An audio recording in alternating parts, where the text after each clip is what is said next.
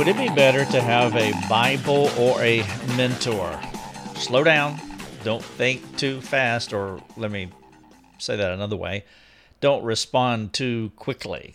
You could say that my question is a trick question, and I guess it is. I don't really mean it to be, but I do want you to think about my puzzle here. My puzzle is intended to provoke you to think first respond second and to discuss thoroughly. Let me go ahead and answer the question.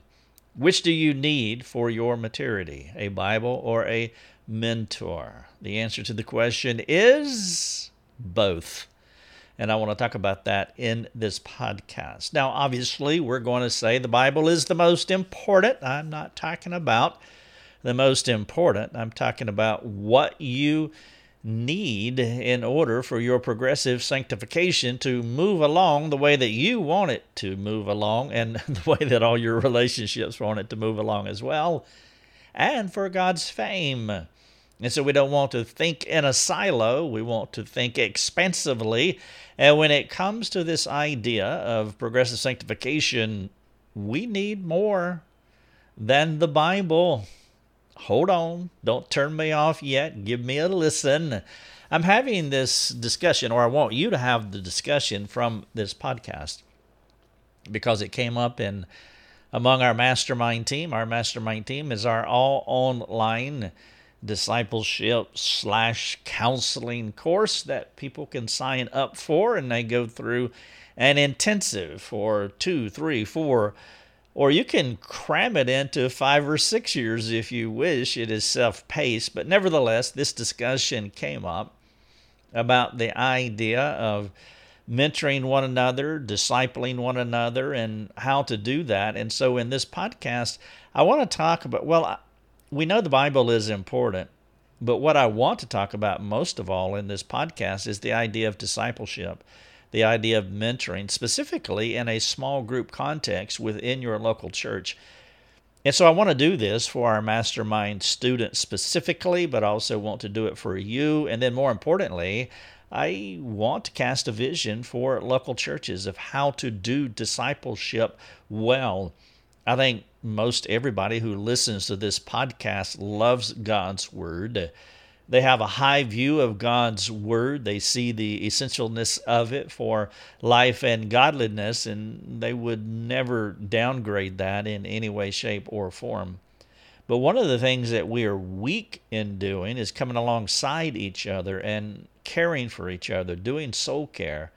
And so, more than downgrading the Bible, which I am not going to do, I have a high view what I want to do is elevate this idea of discipleship. And so I, I kind of have a tongue in cheek title for this podcast Which Do You Need for Your Maturity, the, a Bible or a mentor? Now, by the way, that is the title of the article that I'm sharing with you right now on the podcast, on this podcast. I also have a video that is embedded inside of this article, and I want you to read it. I have an infographic as well specifically about how to do small group. And then, as always, because we are a come alongside ministry, I want you to jump on our forums and ask whatever questions that you may have because uh, we want to work it out with you.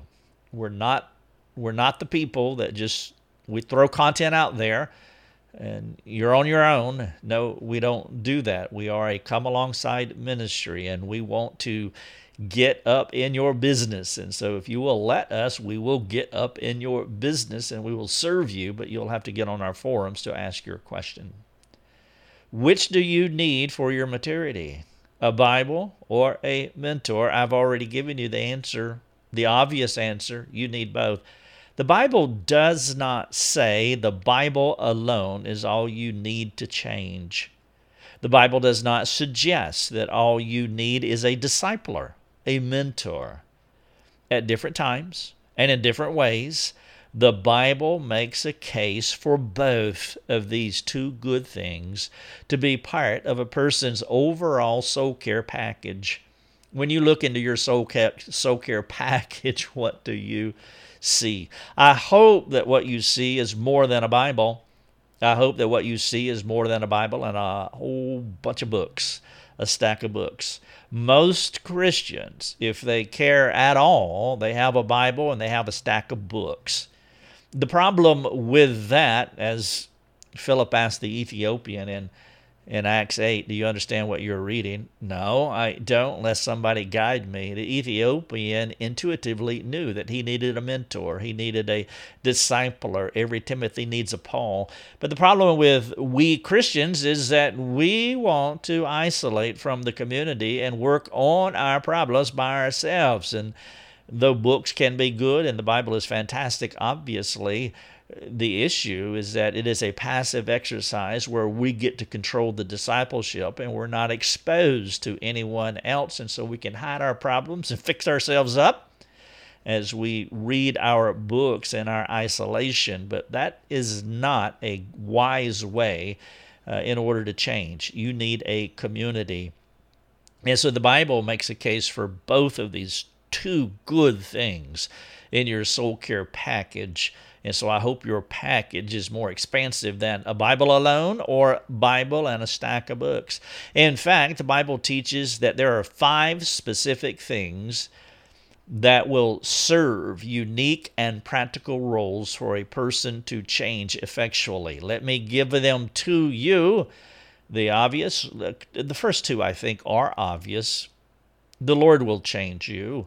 If you want to change, God will change you. God is the granter of repentance. He is the one that raises us from the dead uh, and brings life into our dead souls and but he is also the one that perseveres with us and grants us repentance all along the way. And so it would be accurate to say that the Bible changes us, or, or the Lord changes us, rather. And then the second one, obvious one is the Bible changes us too. I don't have to make a case for those two things, but the Bible also tells us that you must do something to change. You want to change, you got to do something. Obedience is not just passive. Reading the Bible, reading a book, the Lord will change me. I don't need you.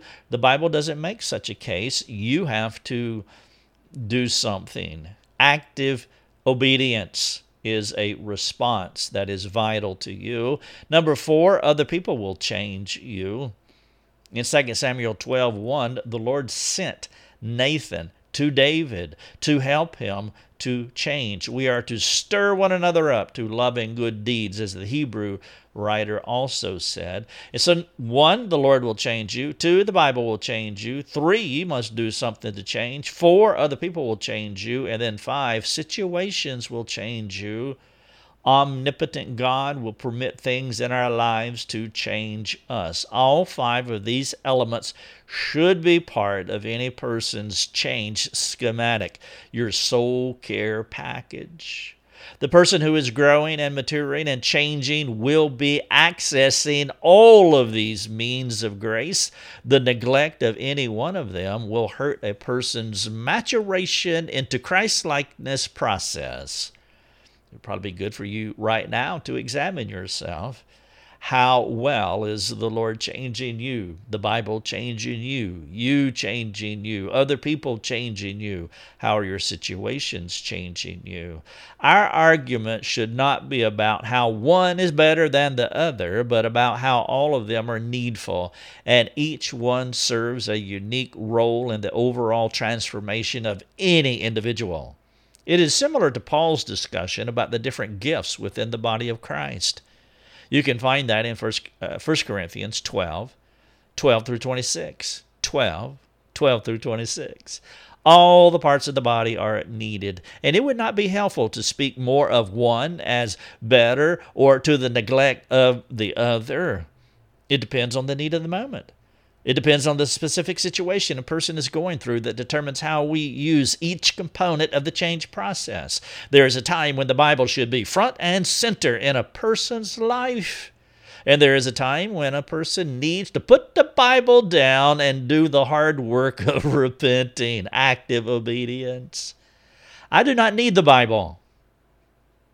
Long pause let me give you the whole sentence. I'm just messing with you. I do not need the Bible to repent if the Bible has already taught me how to repent. Let me give you an example of this. For example, last week I got angry at my blessed, lovely incomparable wife, Lucia.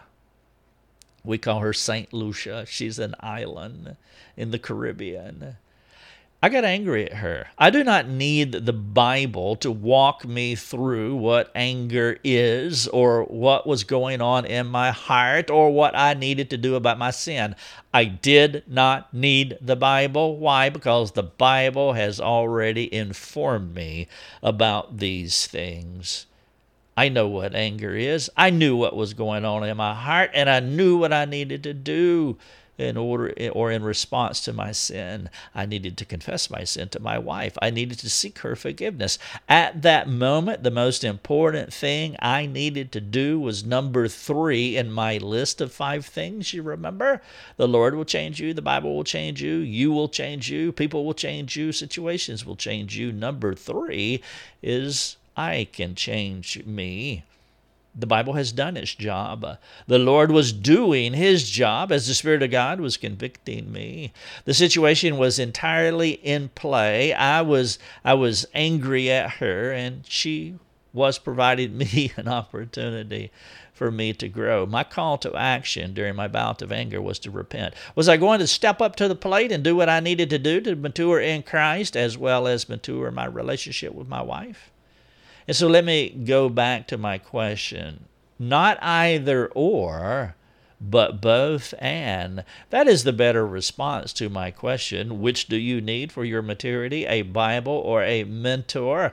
Uh, the best answer is not either this or that, but both this and that.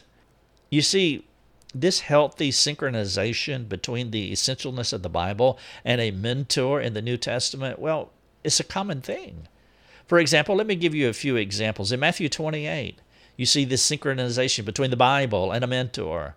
Matthew 28, you know, is the Great Commission. Go, therefore, and make disciples of all nations Go and make disciples. That's a responsibility on you, baptizing them in the name of the Father, Son, the Holy Spirit, teaching them to observe all that I have commanded you. So there's the Bible, teaching them the Bible. You go and make disciples. They need you and God's Word. How about Romans 10?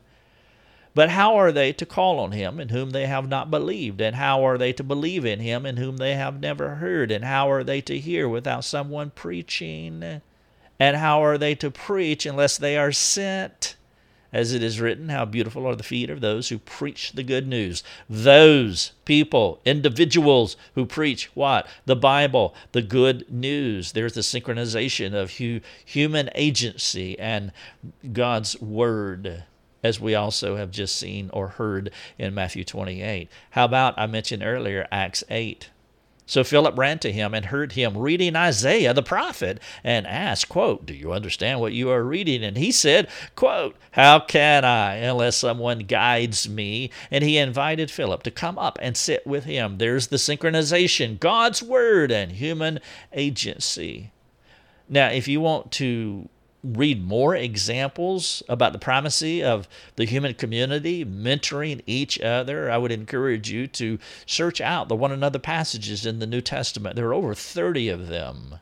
The Bible does not make a case for Bible exclusivity in the sanctification process, but calls for a more comprehensive way to think about sanctification, which requires a healthy biblical view of the Bible. Yes and amen as well as how we all engage each other, koinonia, fellowship, participation with each other.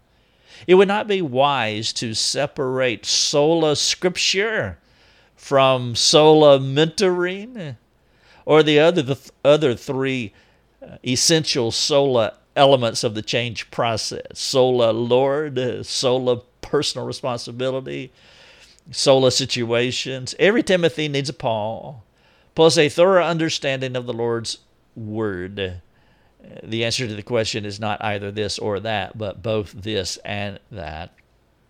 Now, I want to talk about the discipleship process. I want to transition here. And I want to give you a vision of how a local church can come together in a small discipleship community or communities many small groups within a local church where you, you can put the accent mark on this element of of personal mentoring and discipleship. Personal mentoring, working in cooperation with growing Bible knowledge, while in the context of community, is an excellent prescription for a person to mature. This perspective that I'm sharing with you is the way that I have led small groups in local churches. I have a high view of the Word of God. I don't, I don't think that anybody would critique that. Perhaps uh, there's somebody out there, but I, I, think 99% of the people that have read any of my stuff would say I have a high view of the, of the Word of God. But I also have a high view of community. And I see both of them working together in the overall transformation process. Now, I talked about the other three elements as well. Obviously, the Lord will change you. You have to do something to change. Other people will help you change. Situations will change you. And of course, the Bible will change you. But in this remainder of this podcast, I want to talk about how you can come together as a group of people where you can blend the Word of God and the human community with the goal of personal and communal transformation. Now, the way that I have done it in small groups that I've led in various local churches, when we have a small group, we break it out or we look at it as far as what we're doing as a small group in four different meetings or four different contexts. I'll give them to you and then I'll I'll explain each one of them uh, in just a moment. And so when a group of us get together as a small group, we have a vision for four different meeting contexts. There's the corporate meeting, the Sunday morning church meeting. There's the actual small group meeting where we come together as a small group. And then there's the couple meetings where a couple from the group we would meet with individually as couples, couples on couples. Rick and Lucia meeting with another couple. And then the fourth context is personal meetings, meeting with one of the guys privately. So there are cor- corporate meetings, the larger meeting, there's the actual small group meeting, then there's Rick and Lucia meeting with a couple, and then there's me meeting with one of the guys. All right, so individually. Now, let me break this out to you. Uh, taking each one of those. The first one is the corporate meeting. Many local churches have one big church meeting each week. It happens on Sunday morning, usually. This event is a time where everybody in that local body comes together as a larger body to worship the Lord through singing, hearing the word, ministering to each other, enjoying each other. These are specific things that work together to build up the body collectively. This is a beautiful thing, the corporate church meeting on Sunday morning. Typically, this church meeting provides an opportunity for me, for example, to see most of the members of a small group especially the men. During this time, you may joke around, you may catch up on your week, possibly talk about something serious. But these are pneumatic opportunities that are not necessarily conducive for deep and transformative conversations due to the hectic pace of the morning. Now, when I say pneumatic opportunities, that means that, that you want to be spirit led. You're asking the Spirit of God to help you to make, be intentional and, and that you be sensitive to what's going on in your small group's lives, individual lives, and you will know how you need to interact with each member of your small group. And so you go to this large corporate meeting not for the purpose of doing in depth discipleship with anyone, because again, the pace is too frenetic, but you do want to be pneumatic. And so you're looking for these pneumatic opportunities. These brief encounters are redemptive in that you you do see each other and it's an opportunity to build with the long term goal and expectation of having more in depth and more transformative times later, not necessarily in this corporate meeting. The deeper discussions of life cannot happen consistently or comprehensively in a large crowd of people with whom you do not do life together regularly. To expect the large corporate church meeting to be a context for more in depth and transformative conversations could be a setup for disappointment. I think some people pack too much expectation within the Sunday morning meeting. And that's a problem because you just can't do that consistently. You need another place. That is more private and slower to talk about the more profound things in our lives. This perspective is why some churches have small group settings. And so that is the corporate meeting. It can be redemptive, can be transformative, but it's a time to get together and just build relationally, even and mostly in superficial ways. And then underneath that, this corporate meeting, you have small group meetings. The groups that I have led meet on Sunday or Wednesday nights throughout the year, almost all the time, one or the other, Sunday or Wednesday night. There's no magic in either one necessarily. We gather to take our relationships deeper than what we could do on Sunday mornings for the reasons that I've already mentioned. These meetings are more isolated, usually in someone's home. They're isolated and more private from the larger corporate body. The nature of these meetings gives us more opportunities to be transparent. Our rule in a small group is this what we say in this room stays in this room. We talk to each other at different times about small group discussions outside of this room, but we do not speak to those outside of our group about what we say in our group.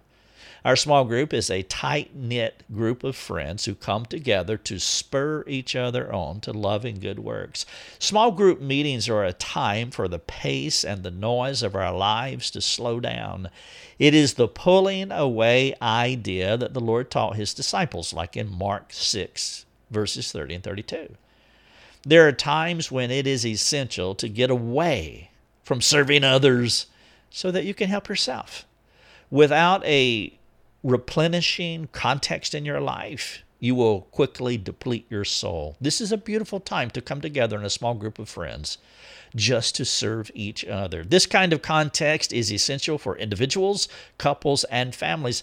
It's like a quiet corporate time where you humbly ask others to love you enough to speak into your life. It is self acknowledgement of self suspicion. Do you understand that sentence? You are acknowledging that you are suspicious of yourself, thinking that you have it all together. You know that you have your blind spots. And that's why you want to elevate the value of a band of brothers or sisters who are reciprocally caring for each other. That's a small group meeting. And so we have a corporate meeting, we have the small group meeting. There's two more. And, this, and again, this is how we have historically led small groups.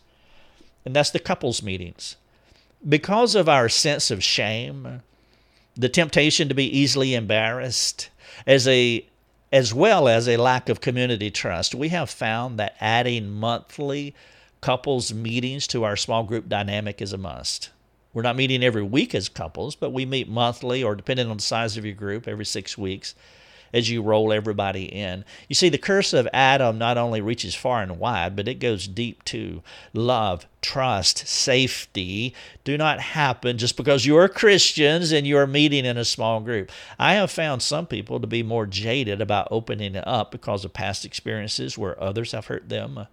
And besides, some conversations are not suitable for small group life. They're not suitable for the corporate meeting on Sunday morning, but they're also not suitable for small group life. For example, we do not talk about a couple's sex life in our small group meeting. This discussion is where the couple's sessions, the meeting together, can serve as an essential means of grace for a struggling marriage. It gives them an even safer place, a smaller place where there's just four people involved to talk about things that are important to them. Couples meetings also can be dynamic when all the members of the small group value and participate in them. Meaning, not just Rick and Lucia meeting with a couple, but couples meeting with couples. Couples sessions are not just for the leader to care for the group, but an opportunity for the entire group to meet in small context outside of the small group so they can learn to love and serve each other. Those are our couples meetings. So we have the co- corporate meeting, we have small group, the actual small group meeting, then we have couples meetings, and then we have private meetings. Now, as you can see, our meetings go from broad to narrow. Our most non transparent meetings are the corporate meetings because those meetings cannot meet the more in depth sanctification care of the group. Couples meetings are, es- uh, I'm sorry, corporate meetings are essential and fantastic for other things, for what they're for. And that's why you don't want to pack too much into what a corporate meeting should be because it can never be what some people want them to be. Even our small group meetings are not enough for us to do sanctification well because of the things that I said earlier love, trust, safety. The trust and safety issue is a huge deal. And so, if you want to do sanctification well, we have always had private meetings. Some of the most effective envisionings in our, in our small group happens when the individuals in the group are meeting privately. All the members must be pursuing each other for the group to be a success. Each person in the group will have to decide if they are going to own the group. The degree in which each person takes ownership of the group will determine the quality of sanctification that happens in the group. If the couples are meeting together and if the individuals are meeting together, the small group meeting, the actual small group meeting. Imagine that these individuals are meeting together and the couples that are meeting together with us and with each other. And then you come together in a small group, then it is dynamic, it is transformational. But if the group is not getting to know each other on the more individual levels, the actual small group meeting may be smaller than the corporate meeting, but it will it'll still be a group of strangers meeting together. And so I'm asking the question what is better to have, a Bible or a mentor? It is better to have both, plus the other three elements of change in which the Bible speaks. It's like a church with a pro life emphasis, an adoption ministry, a global outreach, and Bible studies. It's not that one is better, to the exclusion of the others. They all are essential. And when it comes to sanctification, it is better to think and implement broadly rather than narrowly. As you think about your sanctification, your personal sanctification, is there a missing element? Are you mature in the Bible, but weak in transparent relationships, meaning you know a lot, but you're relationally deficient? Do you know what to do, but are unwilling to be personally responsible for changing? Are you lovingly intrusive in the lives of those in your sphere of influence?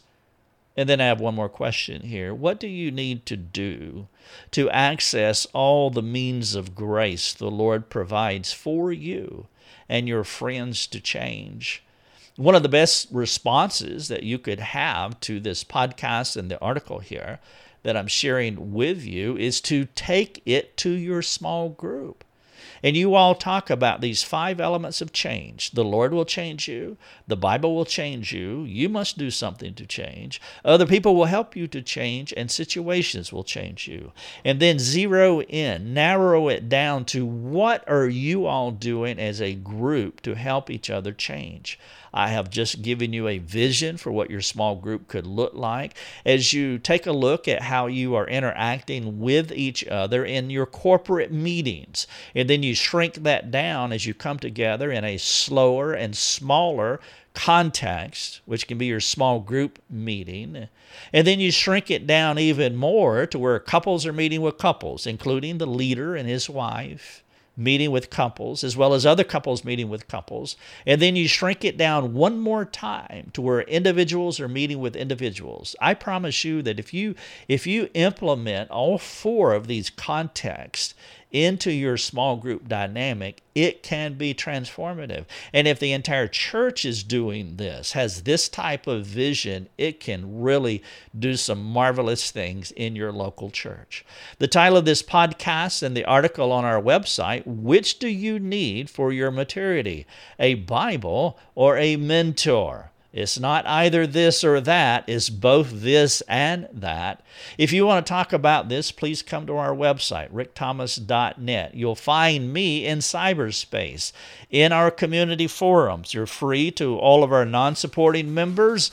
You are welcome. We want you to come. For those of you who support our ministry, go to our private forums and we'll meet you there to talk about this wonderful thing that you can have in your local church. Your Daily Drive is a production of rickthomas.net, a global community that is seeking to live more productive and inspiring lives. If you'd like to learn more about our community, please go to rickthomas.net. rickthomas.net.